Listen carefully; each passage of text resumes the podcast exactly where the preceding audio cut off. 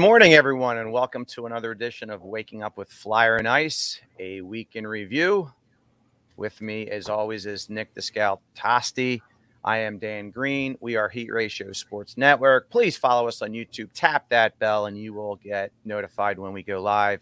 And as always, go to our link tree page on our Twitter account, and you can see all the podcasts we are affiliated with. Nick, pleasant good morning to you. Good morning. Happy Sunday. Yeah, we're, we're, we're getting close to, uh, from a teacher's perse- perspective, Christmas break, and everyone's Mhm. perspective, Christmas holidays just around the corner. So the light Happy is at the end of the tunnel. everybody. Yeah. I agree. Now, before we get into the business at hand of the Flyers past week, hmm um, it looks that the uh, the ugly COVID surge is taking place again. Um, Boston, Nashville, Toronto, Vancouver are all going to be postponed through the holiday break. What are your thoughts on what this means moving forward? Oh gosh, I mean, you know, I, I- understand the protocols, and um, I just I don't know. You know, what what is the long term plan here with how this the remainder of this season is going to play out? Um, given the fact that there is going to be look, it looks to be another resurgence of, you know, with this new Omicron variant coming out. Um, you know how this is going to affect, uh, you know, more than just sports going forward, but you can see right now particularly what's happening in the NHL and the NFL. Um, you know, with even with the Eagles game being moved to, to Tuesday night. Um, I, I understand there might have been some some adjustments in the protocols in both of those leagues moving forward. And you can correct me if, I'm wrong, but it, I thought I, I thought I saw a statement from the commissioners of both leagues saying that um, they were planning on relaxing the testing restrictions for players that have been fully vaccinated and um, just kind of staying on top of the unvaccinated players and and um, and testing them more often to you know I, I don't know I, I you know that's we're, we're, we're on a we're on a we're on a different road right now coming into this pot hockey podcast and I, I get it this is something that you know a lot of people obviously are talking about and want, want to have answers to but um, it's going to be interesting to see how this plays out especially since those teams have um, you know their, their their season has been postponed for at least what two and a half weeks now. So um, and and where they pick up and where do those makeup games happen? Is it is it there going to be you know I, I gotta expect that there's going to be an extension of of the season um, and where we typically will see the ending. Uh, of the regular season in May, you know, we possibly could have some summer hockey this year. Yeah, it, it's just a it's still an unknown. I mean, I no, even the scientists truly don't know what, what what the right answer is. I mean, I think what you were referring to is they were going to anyone that was vaccinated that feels fine essentially is not going to get tested. So in Right. theory, you could have a bunch of um, asymptomatic people on the field or on the in the rink. Um, they just don't realize it because they're not being tested. Now, does that if I'm asymptomatic and feeling fine and then I somehow give it to you, maybe you won't feel fine. That's the question mark I have with it. If that's the way they're going to go, ultimately, I think it's it's a good bet. The Olympics are done. Right. I I hope I hope they don't go to the Olympics, and we'll see if uh, a future bubble arises again. But it it looks like uh, you know the Montreal scene was a little scary when you saw a completely empty stadium. Oh. It was not something I wanted to see. So let's get let's get down to hockey now. It was scary on a lot of different levels, the Montreal scene. Yeah, we'll we'll address that too. We'll address that too. So Nick, give me give me your you know we we, we were with Zach last week and we Mhm. had a little comical moment where Zach gave an answer to a question that was yeah it was a good answer, and then your answer was spot on. I said that was the answer I was looking for. Please rehash the answer I asked regarding how will they build on the previous two wins and what they need to do moving forward. What was your line? Right. Well, we we we were talking about, you know, I think we were kind of getting close to wrapping up the show and um, discussing this past week, which was obviously last week, was the upcoming week, uh, the games against um, Ottawa, Montreal, and who am I missing? Um, Devils. Oh, oh, this week. this week. Yeah, Devils. Yeah, yeah. So we were we were doing our predictions on Devils, Montreal, Ottawa, and uh, you know some of the conversation I think you know was you know Zach was you know we just you know it doesn't you know we whether they win or lose we just want to see them go out and and play a good system play hard play smart do all those things which is yes that's true. At the end of the day when you when you play the system that you're practicing and you're disciplined and you are waiting for your opportunities in a more patient way and more puck support and playing a good brand of hockey and getting good goaltending, you should win the game. And um, you know, we were going through our predictions, and I, you know, I felt like that was going to happen with uh, with both uh, the Devils and Ottawa, two home games, and uh, it just that that typical letdown game in between against Montreal was just so obvious for me, and I think a lot of people. Um, and that was very discouraging. But you know, at the end of the day, they're they're, they're playing a good brand. You know, for the most part, they're make, they're playing a much better brand of hockey than, with with Yeo. Uh, you know, behind the bench, and I don't I don't know why that is. You know, we're, we're we were talking. You know, a little bit before the show and trying to identify what kind of a system Vigneault was implementing because it was just so haphazardly all over the place you know, stemming from from the way we break out of the defensive zone, um, where now we're seeing a, a, conscious effort by Yeo, I would think, in practice to um, manage the puck support coming out of the defensive zone and be, having more of a five team, you know, five player, you know, system. Not you know, we're, we were seeing players dart out into the neutral zone when you know, defenseman was barely just getting possession of the puck, looking for somebody to outlet um, and which we're not seeing that. We're seeing much better control coming out of the defensive zone, much better puck support, clean through the neutral zone, which we which we talk about is so incredibly important, and then maintaining possession um, in the offensive zone. They're definitely getting to the net more, which I love. You know, we were we're definitely we're not seeing that. I mean, it was just you know. Uh, were situations where we had possession and um, we were either shooting from from the blue line with no screen and then you know no no rebound opportunities and things of that nature. So you know obviously we're seeing we're seeing a lot be- a lot better when it comes to that.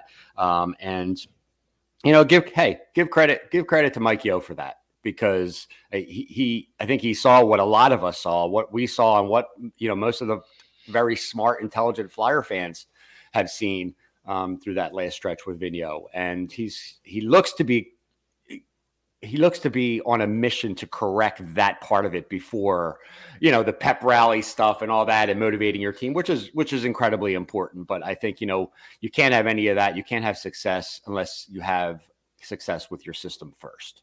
And it also goes to make you think about he was in charge of the defenseman and right. we we wanted his head on the platter when he was the assistant coach, and now that he's the head coach, look how the defensemen are thriving. Um, they're joining the rush. I don't think they have the. Sh- there must have been some kind of pressure, like you. If you join the rush, you better get your butt. You know, they must have been playing right. on eggshells with Vigneault, right? Because we'll get to Sanheim in a minute about how he looks like a totally different hockey player, and and Ristolainen to some extent also. Um, it's just it's just fascinating how a tweak here, a tweak there with a system can make a player completely different and then obviously build confidence. And that's at least what's happening with Yeo. Now, obviously it takes a while for the system to get understood, to get fully implemented. And and and it's funny, uh, the Montreal game stood out as a stinker, but we still garnered a point.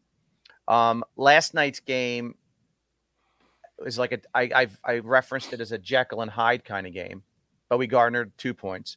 So essentially, we've um we've gotten points in was it five in we've got nine out of ten points in our past five games or, or I don't think it's quite it, that many. So this, so if you just go this past week, we had five points in three games, right? Well, we put we had two game winning streak going into these three games. So right, so five, six, uh, so five times two uh, is nine. ten. Yeah, yeah, nine out yeah, of ten. Yeah, so yeah, it's like we, you can't really ask for better than that, but it's the way they got those points that make you still have the but feeling. For example, right.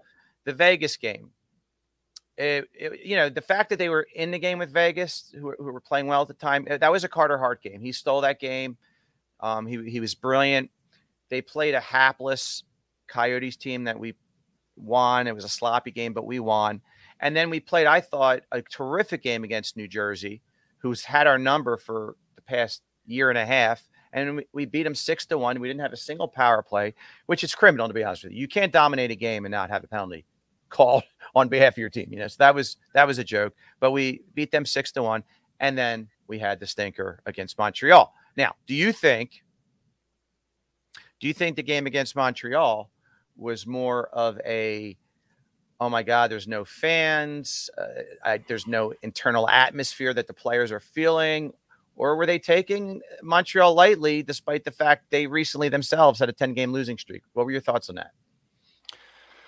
I mean, you know, that could come into play. Obviously, you know, you've got an, an, energy level that you're trying to achieve over the course of a, of a game, um, but there was just no energy at all in that game. It was it was very sporadic, extremely sporadic, almost non-existent.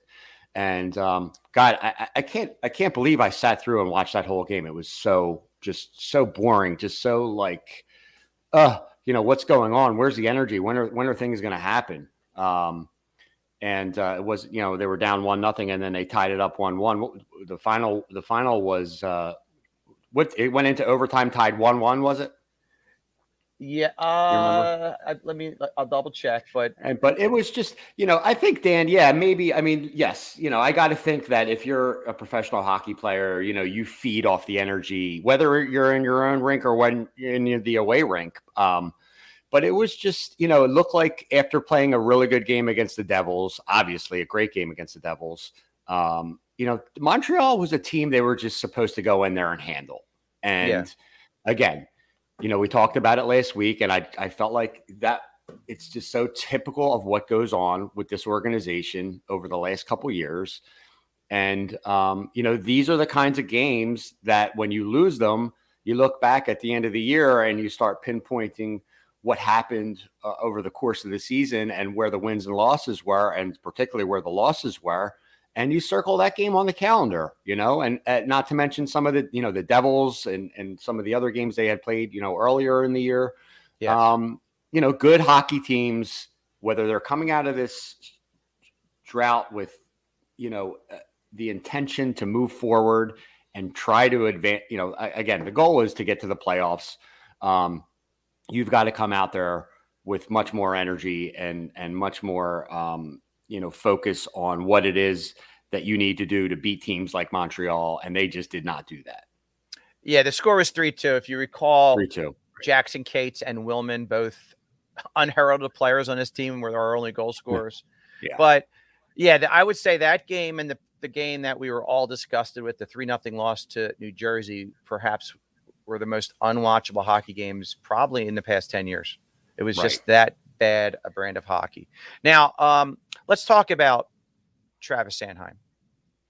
Um, we just referenced that, at least we talked during our pre show, that he had moments um, three years ago. I think he had that game where he scored two goals in one game. He had flashes, but then really the past the past two years, he's almost been unnoticeable on the ice.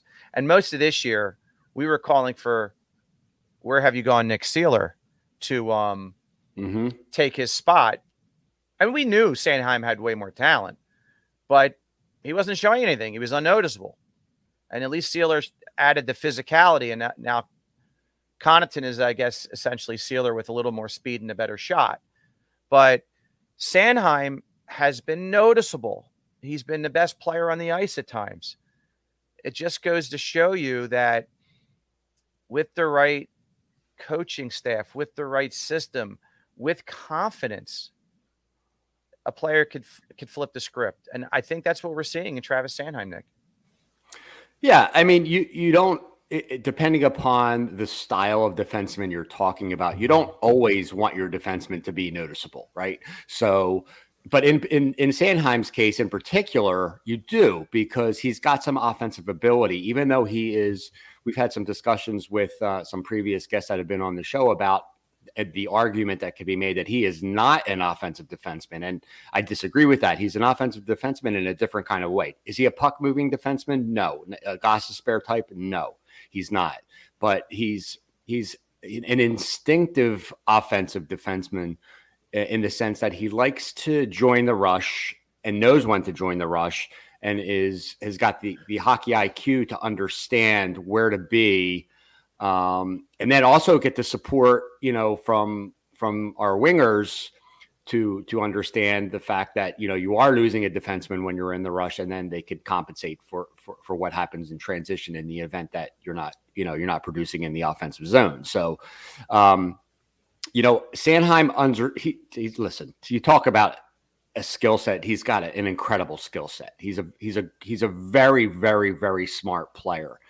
He is a little aggressive, and that can sometimes hurt. You know, when you talk about his defensive abilities, uh, you know, I notice a lot if you know when they're when they're getting back in into the into defensive mode um, in transition when you know the opponents are coming down with the puck. I, you know, I don't love his gaps. You know, he can be a little he can be a little too aggressive on his gaps and then get beat and and then have some mishaps happen.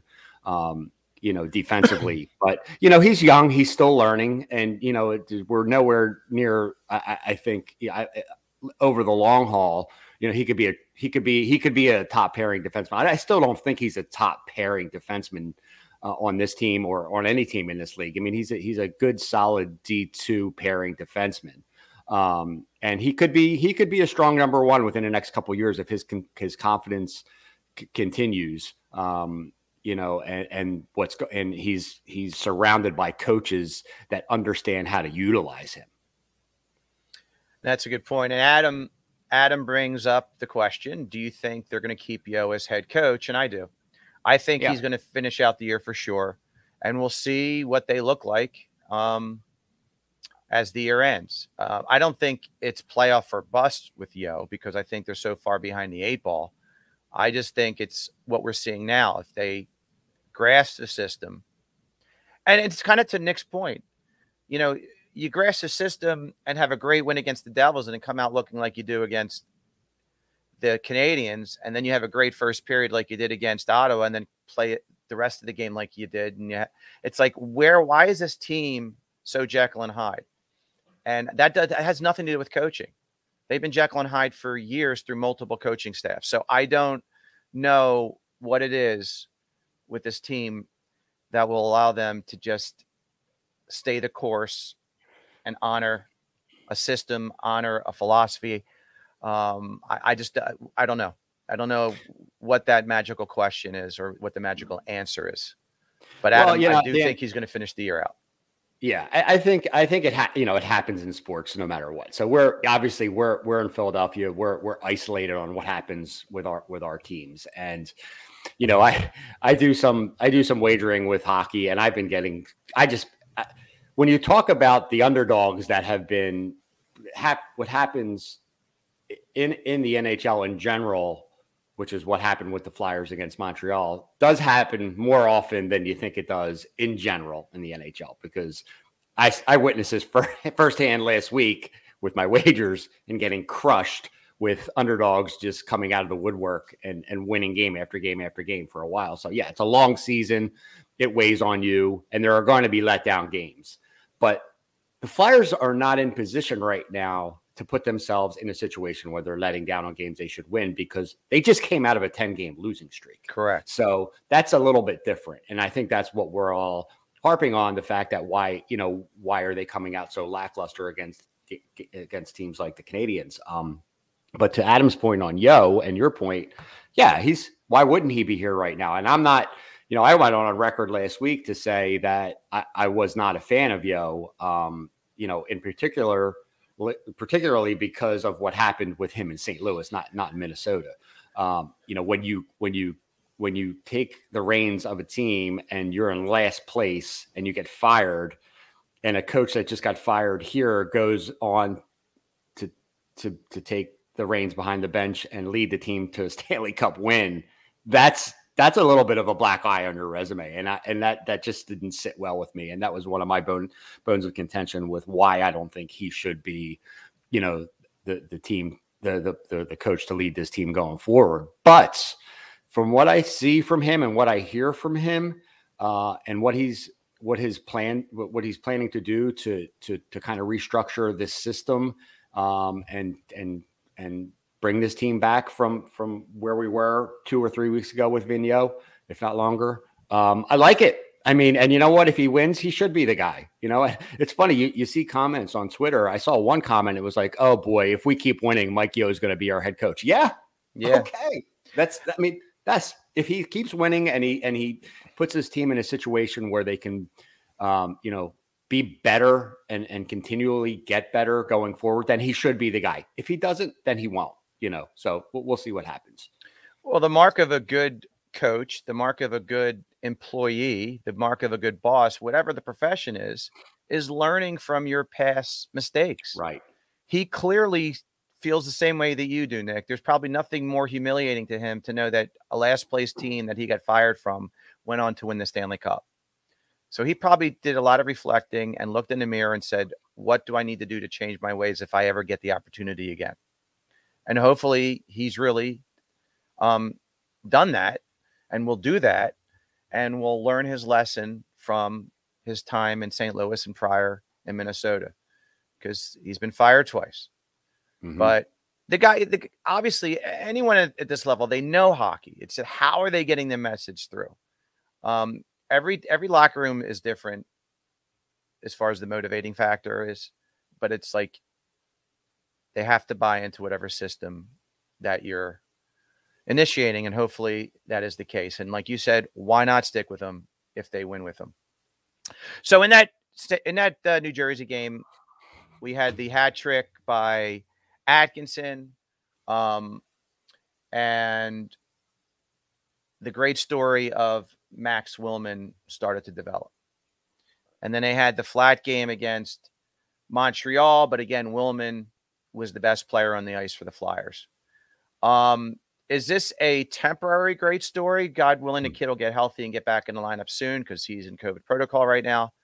Um, hopefully, it's just the old standards and he's not feeling sick. He just has the um, positive test and he's, uh, you know, not feeling the effects of it. But when he's on the ice, he flies mm-hmm. and he's playing like a kid that wants to stay in this league.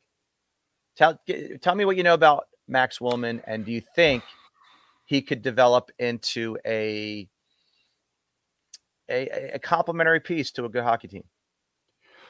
I, I don't know much about his background. A little, a little. I know he's a. I know he's a Massachusetts kid, um, and which I love to see. You know, the U.S. players. Um, I, I think they just they bring a certain type of game um, to the NHL that uh, you don't see from European and Canadian players, and um, it's just more you know more systematic than um, than flashy, um, which I like. And obviously, he does have the skill set and he has the speed. I think he's a Harvard kid. Um, so that that'll tell you what you know what he's like from a smart standpoint.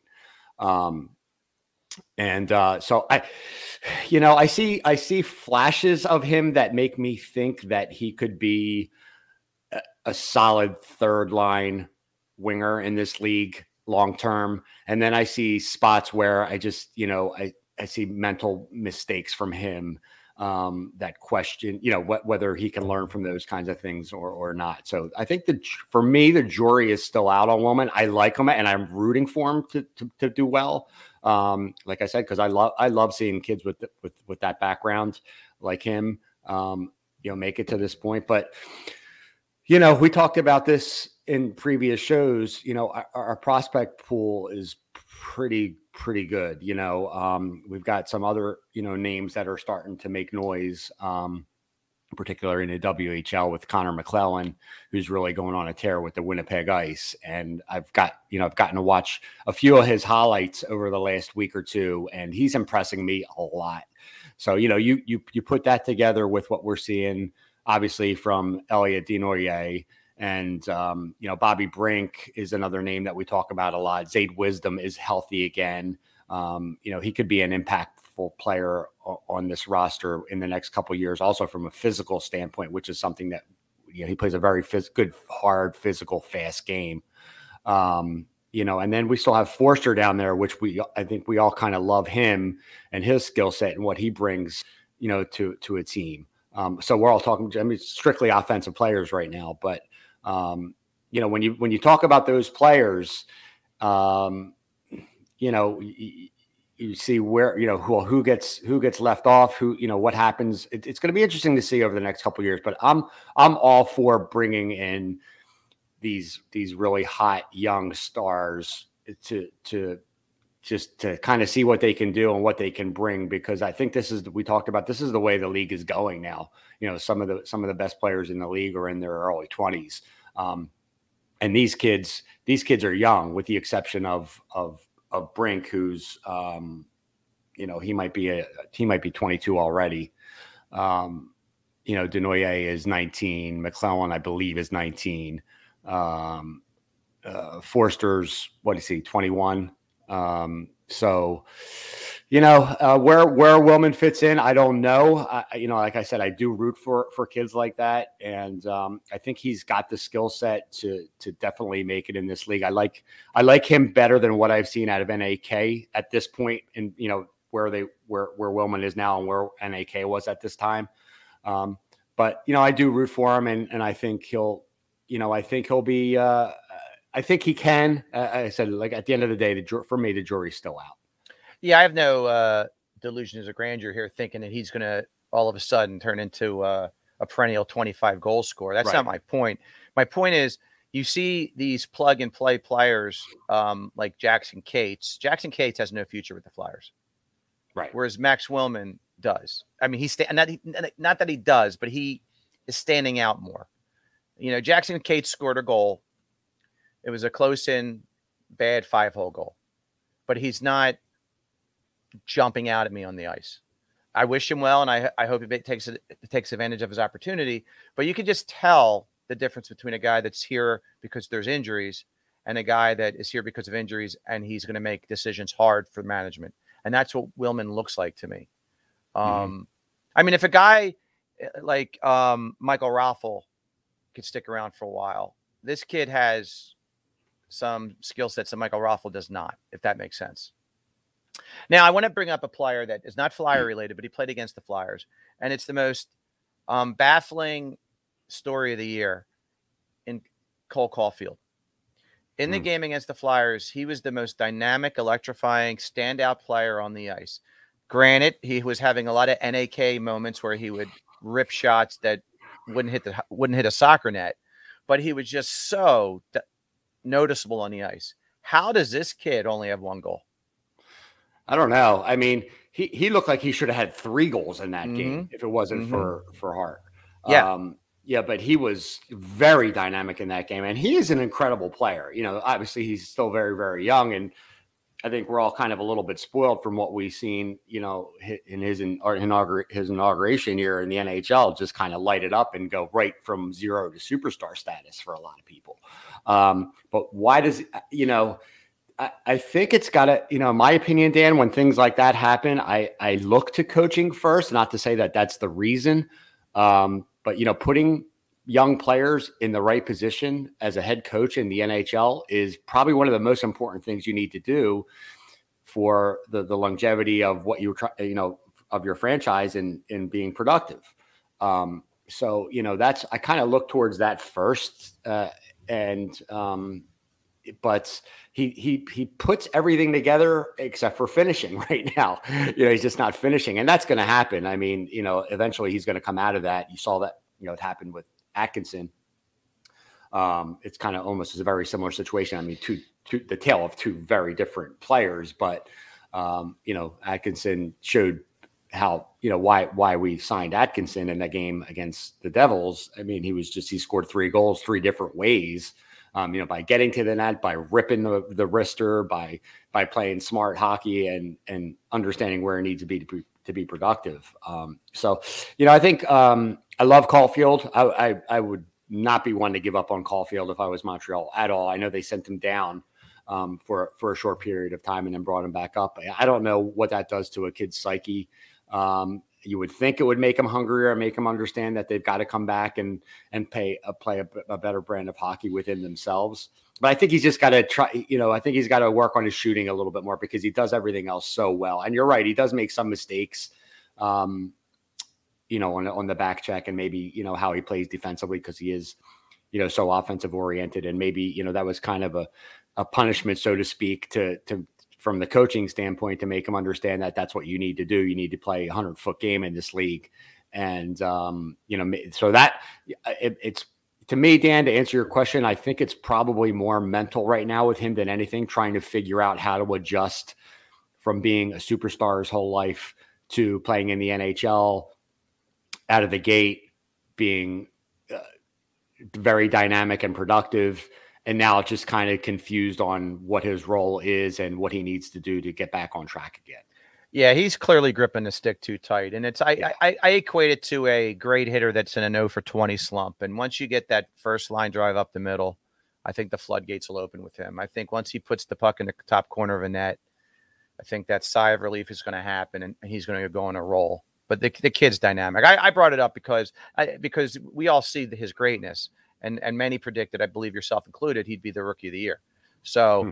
No, but I mean, it, it's not a it's not a bad call. He's just he's just having that that team's having one of those years. So let let's if we go from one talented kid to a group of talented kids. Um, Ottawa has an amazing young roster. They have names like Tkachuk, Norris, Batherson, Stützle, Chabot, um, Zub. I mean, they've got a lot of young players that are beyond impressive. Um, for me, um, Zub and Chabot, Stützle and Chabot dominated or stood out last night.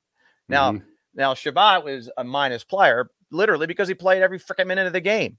Right, and that's going to be. he was on the. I saw a stat. He was on the. He was on the ice for the whole like thirty six minutes. Yeah, it's it, that's insane. Uh, and he was insane. Yeah, you, you can't do that to a kid. You can't do that to a kid. I mean, we eh, all they have to do is call us, and we, we could tell them we we've kind of toasted Ivan Provorov a little bit, right. and he was getting 27, 28 minutes a game. Right. So this kid's getting 30. He played two consecutive 36. games. bet he played 32 against Tampa Bay. Yeah. So he's he's a great player. He was taken 19th overall in the Provorov draft, ironically, mm-hmm. and he's really coming to his own the past two years. But you can't do this to a to a player. I don't care how young he is. But that being said, they have a lot of great young talent, and I like the positioning of this team better than the positioning of our team going forward. Your thoughts on what you see from this young Ottawa Senator squad? Well, it's exactly what I just said when we were talking about the prospects and, and having to make room for some of these kids that are so like uber talented. I mean, they're just they're they're there's some really you know I, again, I'm going to go back on McClennon. Like McClennon is a name that should probably on this uh, be on this roster within the next two years. Okay, and and so is Elliot Desnoyers.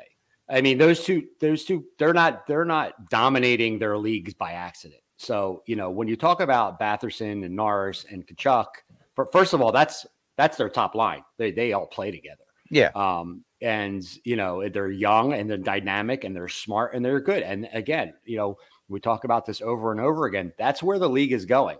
And to say you need to flood your roster with young players is not what I'm talking about. What I'm talking about is you need, if you're going to balance your hockey team, introduce veterans to the lineup. Exactly. You know, they have to just, they have to be there. Um, and I think Frost, Frost is going to be one of those kids too. Like I, th- I really feel like he's got the skill set.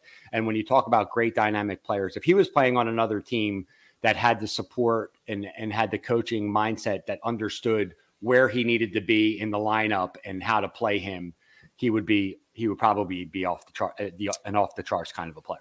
Last night, um, I I sent you. I'm sorry to interrupt. Last night, I yeah. sent you an article by Lance Green of Flyers and Nitty Gritty. Lance is a terrific writer. No relation, by the way. We joke we joke back and forth. He actually has a cousin named Dan Green, but Lance Lance is a very um, talented writer. And he, he his I don't know if you read the article about the failed drafts and player development of this team. Um, Rubtsov, um, hmm. even Felix Sandstrom. You can't draft a guy in the 2015 draft in the second round and Nolan Patrick have a yeah Nolan Patrick, Jay O'Brien, um, uh, Jay O'Brien, yeah. Yeah, just they, they've had bad drafts. Emil Andrae, the mm-hmm. players, even the kid last year from that we that, that we took. I can't think of his name. Uh, Sam was, Tuomaala. Yeah, well, Lance broke it down that he's regressed in in Sweden and he's been sent down to the equivalent of the AHL in mm-hmm. Sweden, while guy, guys that he wanted picked after him are thriving mm-hmm. with the elite yep. team. So yep. the bottom line is we do have young talent, but we've also almost analogous to the Eagles. We've had some wasted years of drafting that are that are hurting this team right now. Um, you, you can't have guys that are were drafted in 15 and 16 that aren't even sniffing the NHL. Those are failed drafts. So, but but the players you referenced, and he also referenced how Foerster and and Cam York aren't having great years right now with the Phantoms. Well, Foerster's hurt. I mean, they're both hurt. I mean, they've but they've been back. They've been back. Right. They've been back for a while, and their point production right. hasn't been fantastic. Maybe it's a matter of rust. And I'm not. I'm not giving up on those guys because those guys are literally around the corner. Hopefully, Dan, but, I would like to add this to that to that point real quick on Foerster and York. So, when you have a skill set and you have you, a talent level in a young player, sometimes, many times, their production or their abilities are being hampered by the players they're surrounded by at this lower level. So, you know, think about you if you're, you know, a really good athlete and you're a hockey player and you've got this great skill set, and all of a sudden now you've got two guys on either side of you or four four players behind you and, and next to you that have a quite lower skill set and a quite lower idea on how to handle the game how that will affect your production in particular. So you know yes i always try and balance what happens at a different level of hockey with with players but you can't always rely on the point production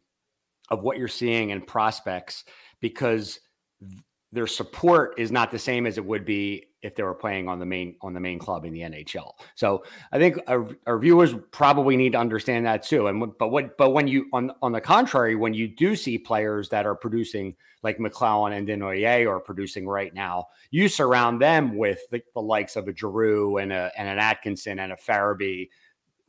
It could be lights out. So you know, yes, we've had many failed drafts, and I feel like anymore. The NHL has has pivoted so much in what they're seeing with the younger players, where it's like if you're not in the league two or three years after being drafted, you're not going to be a top six player.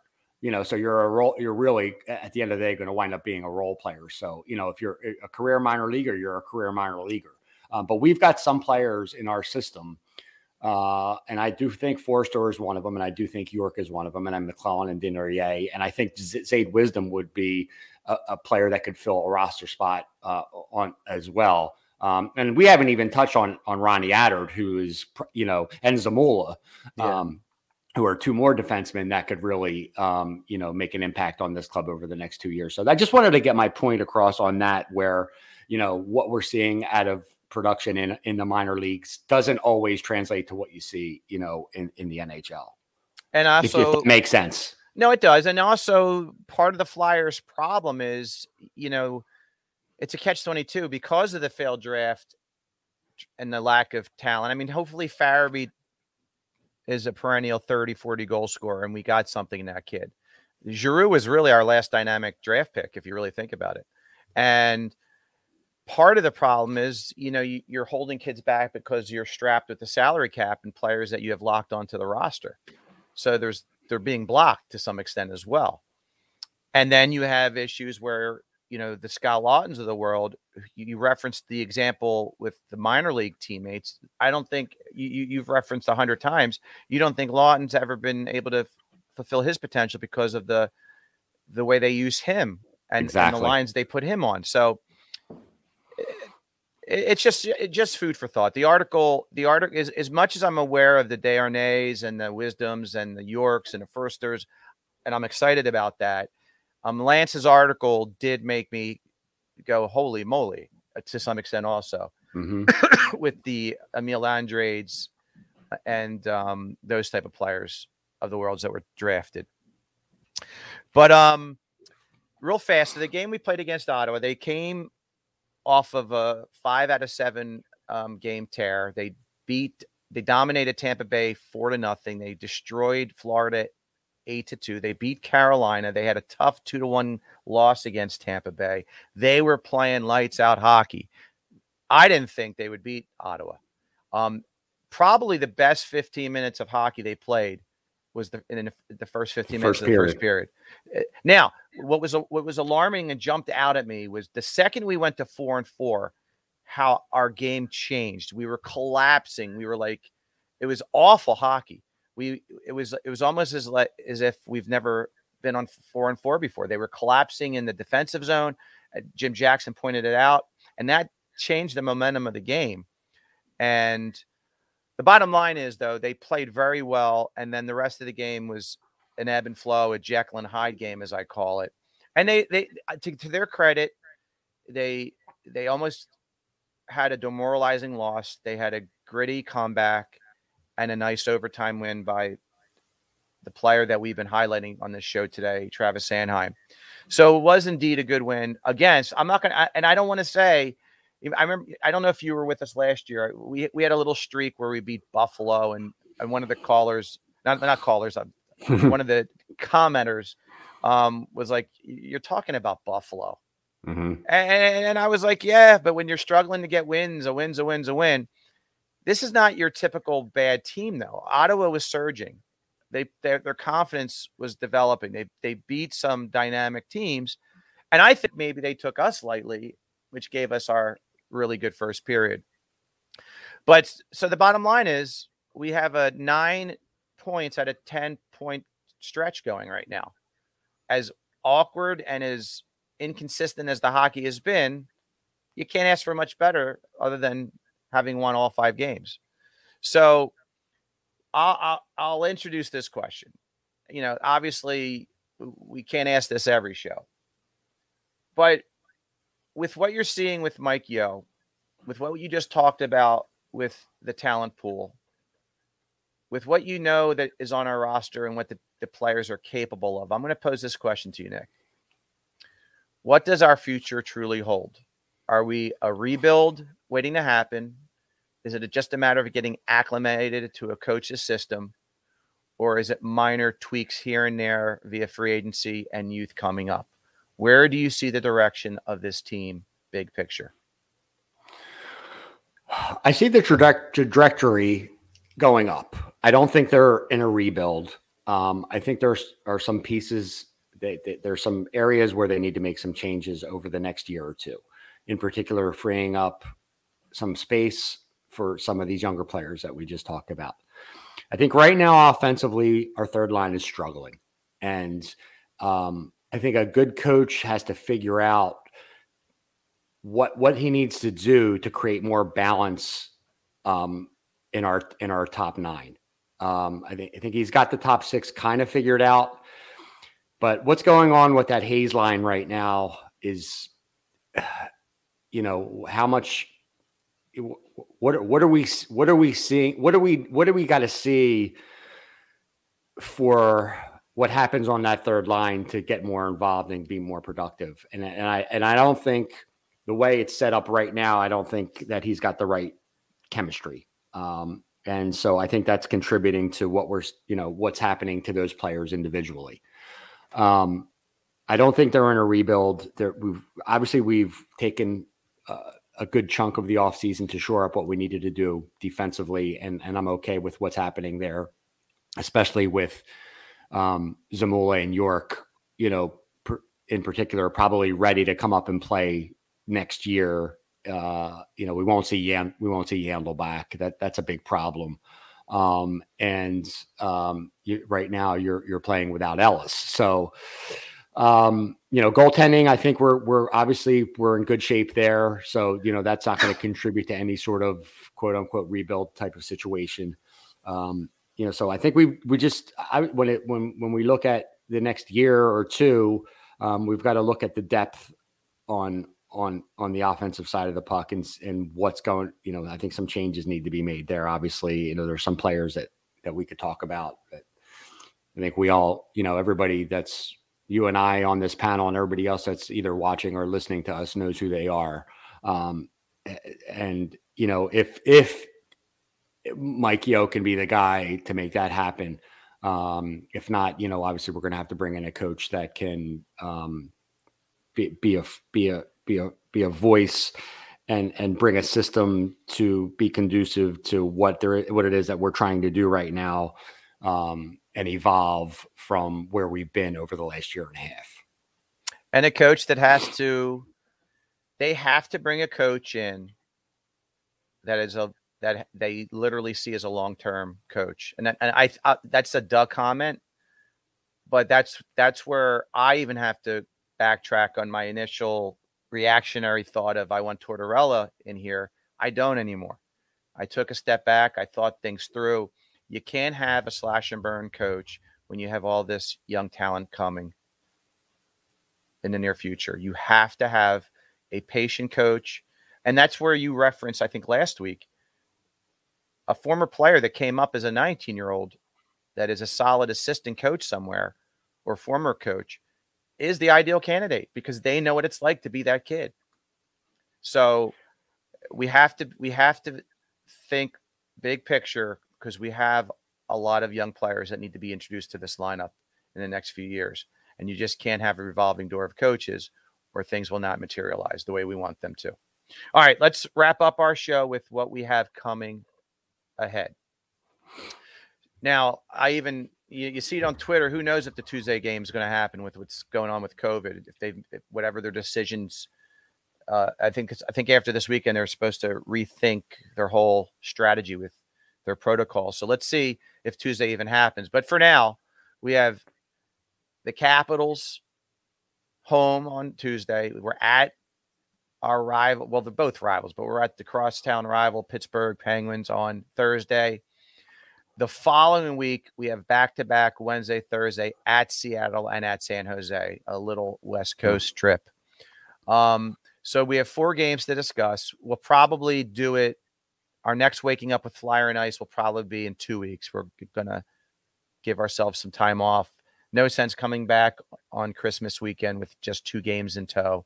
Uh, I'll probably put out my my graphic puck point post game puck points for everyone if you're interested. But other than for having a show, we'll probably take a little bit of a hiatus. So, Nick, what do you see on the board points if you were to have the crystal ball in front of you? You know, I'm usually pretty confident when we get to this point in the show, Dan, and what's happening. But honestly, I just I don't know. Like you talk about Washington, Pittsburgh, and games. You know, two games. You the way this team is playing should probably lose in Seattle and San Jose. Two games. The way this team has been playing should probably win. I mean, it could be. You know, it could be we beat Washington and possibly Pittsburgh in a shootout, uh, and then you know I, I, just don't see them losing in Seattle. I know, of course, you know that that could very well happen um, since that'll be their first game out west since they way after getting out there, um, and then possibly losing to San Jose. So, uh, you know, I, I would be ecstatic with. So, I mean, I would be ecstatic with six points. I would be ecstatic with six. Um, yeah. Obviously, I'm sure you would too, and that's probably a dub a dub point too. Um, but um, you know, let's say five. Yeah, that's where I'm leaning. I I think, I think they, I think they do what they do. One of these games against Pittsburgh or Washington, they'll play well, and then they'll probably have a, hopefully a competitive loss somehow or some way, maybe an overtime or a shootout. And then I think they win one of the games handily in, on the West, and the other game they have uh, right. one of those Montreal Devil type of games where like, dude, how, how could you play this way after right. you just played so great against Pittsburgh? Right. You know, so five points would be, I would take it. I would take it. But Nick, thank you as always for getting up with me on a Sunday morning. And ladies and gentlemen, thank you as well for joining us on Waking Up with Flyer and Ice. Our buddy Adam, thank you for checking in. He says four points, so he's looking at two wins, two losses. We are Flyer and Ice. We are part of the Heat Ratio Sports Network. Uh, st- stay on because right after us is the Sports Skillet. Subscribe on YouTube, tap the bell, check us on on all the podcasting platforms. We are everywhere. On behalf of Nick, I am Dan. Have a great, great holiday season, and we'll see you in a couple weeks. Stay well, be safe, enjoy your family, everyone.